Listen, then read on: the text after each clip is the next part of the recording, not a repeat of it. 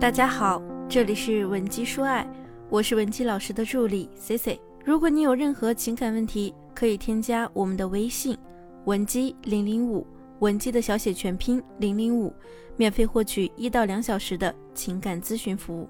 对于结了婚的女性以及正准备步入婚姻殿堂的女性来说，困扰她们最大的一个问题，可能就是婆媳关系。我见过很多女性。恋爱的时候和另一半相处的也十分愉快，可当他们进入婚姻后，和婆婆接触的越多，反而越影响她和丈夫的感情。很多人啊，甚至把婆媳关系看作是自己人生的一个大坎儿。可 C C 今天要告诉你的是，任何关系的发展都取决于双方的相处方式。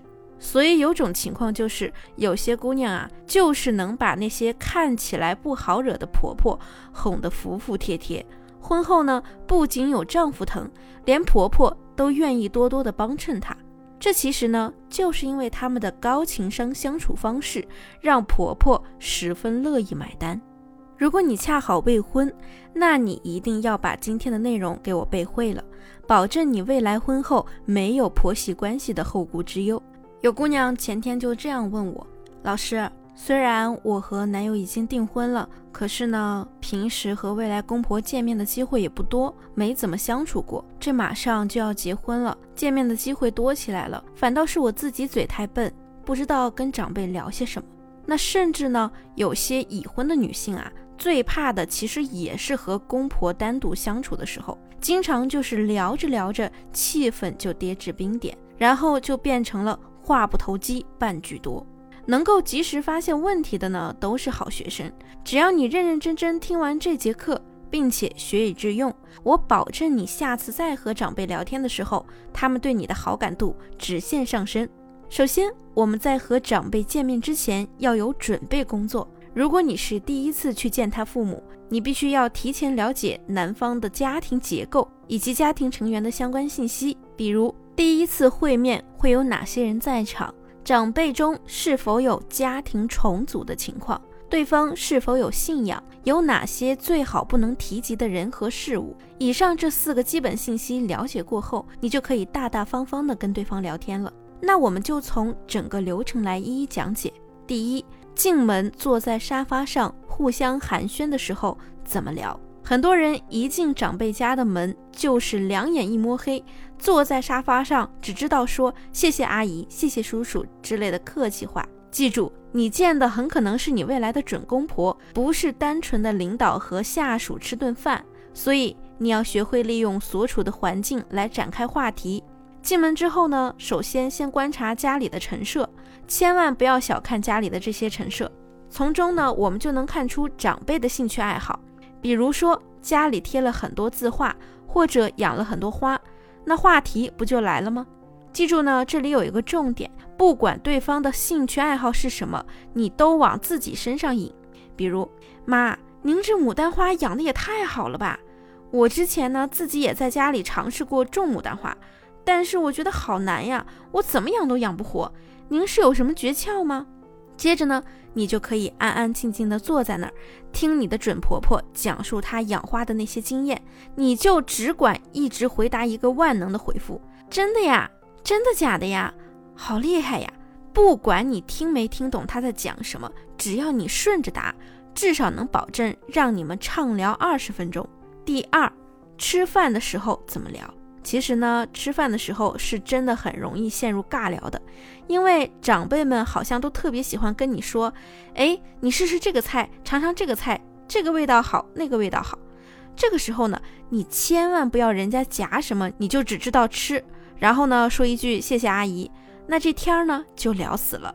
他让你吃什么菜，你吃完之后就说：“阿姨，这个真好吃，这道菜我一直想学的，可是好难呀。”我一直都学不会，您是怎么把它做的这么好吃的？如果呢，她已经是你的婆婆了，那你就说，妈，你也太厉害了，这菜做的比饭店还好吃，改天你也教教我呗。记住一个万能公式，就是给予夸奖加寻求帮助，我保证你和你的婆婆这顿饭吃的会美滋滋的。第三步，饭后喝茶时间怎么聊？那很多聊天再厉害的人啊，到了这个时候呢，也有点撑不住了。C C 就来告诉你们聊什么，就四个字：追忆过往。老年人最喜欢干的一件事情啊，就是一边品茶，一边回忆那些璀璨人生，因为他们的光鲜战绩基本上都是在他们年轻的时候发生的。谁都爱聊自己的光辉岁月，比如你可以说：“爸，我听说您之前参过军。”能给我讲讲你们部队里那时候有什么有趣的故事吗？我特别感兴趣。这样呢，你就满足了长辈的虚荣心。他们嘴上可能在说着自己风华正茂的优秀故事，但内心啊，其实就是在给你加分。他们聊得越嗨，对你的好感值就越高。这种感觉呢，就像是你的某个朋友在别人面前一直说你的好话，给你捧哏。你虽然嘴上很谦虚，但是心里呢，也一定是乐开花了。恨不得马上给你这个朋友包个大红包，对不对？其实呢，和长辈聊天呀，也是一样的道理，就一个字，捧。第四，临走前聊什么？如果你已经成了家，那临走之前呢，就要好好的跟婆婆含蓄几句了。比如说，妈，我发现我们家附近有一个特别大的公园，小区楼下呢又开了一家特别棒的美容院。您老啊，要常来走动走动，我带您去逛逛，享受享受。不管你是不是真的想让他来，临走之前呢，都要学会主动邀请。如果是没结婚，第一次去男方家里做客的姐妹，你大概率呢会收到一个超厚的大红包。这时呢，你就对你未来婆婆，首先先道谢，然后再大方的告诉他们，红包呢我就留着给您二老买东西了，正好剩下的钱还够给王哥买他喜欢的那双鞋。然后呢，大大方方的把这个红包收下。说这段话的目的呢，就是让给钱的人高兴，并且他们会觉得你很懂礼数，又善良，又对他们的儿子好，以后啊有好处自然少不了你的。你一定要记住这四个聊天的万能公式：多聊对方擅长的东西，用问句来结尾，多夸奖对方，多说他们儿子的优点和工作能力。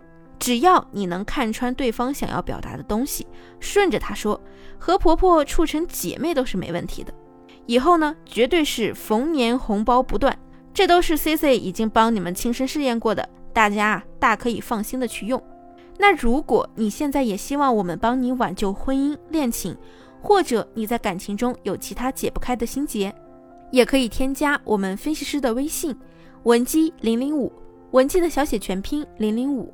发送你的具体情况，即可获得情感分析师一到两小时的免费情感解析。好了，我们下期节目再见。文姬说爱，迷茫情场，你的得力军师。